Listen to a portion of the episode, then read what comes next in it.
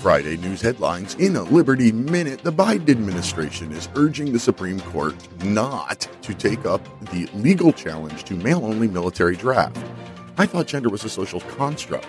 Couldn't a man get out of the draft by putting on a dress and saying that he's a woman? Speaker Pelosi said she will not put the bill to expand the Supreme Court by four justices on the House floor for a vote.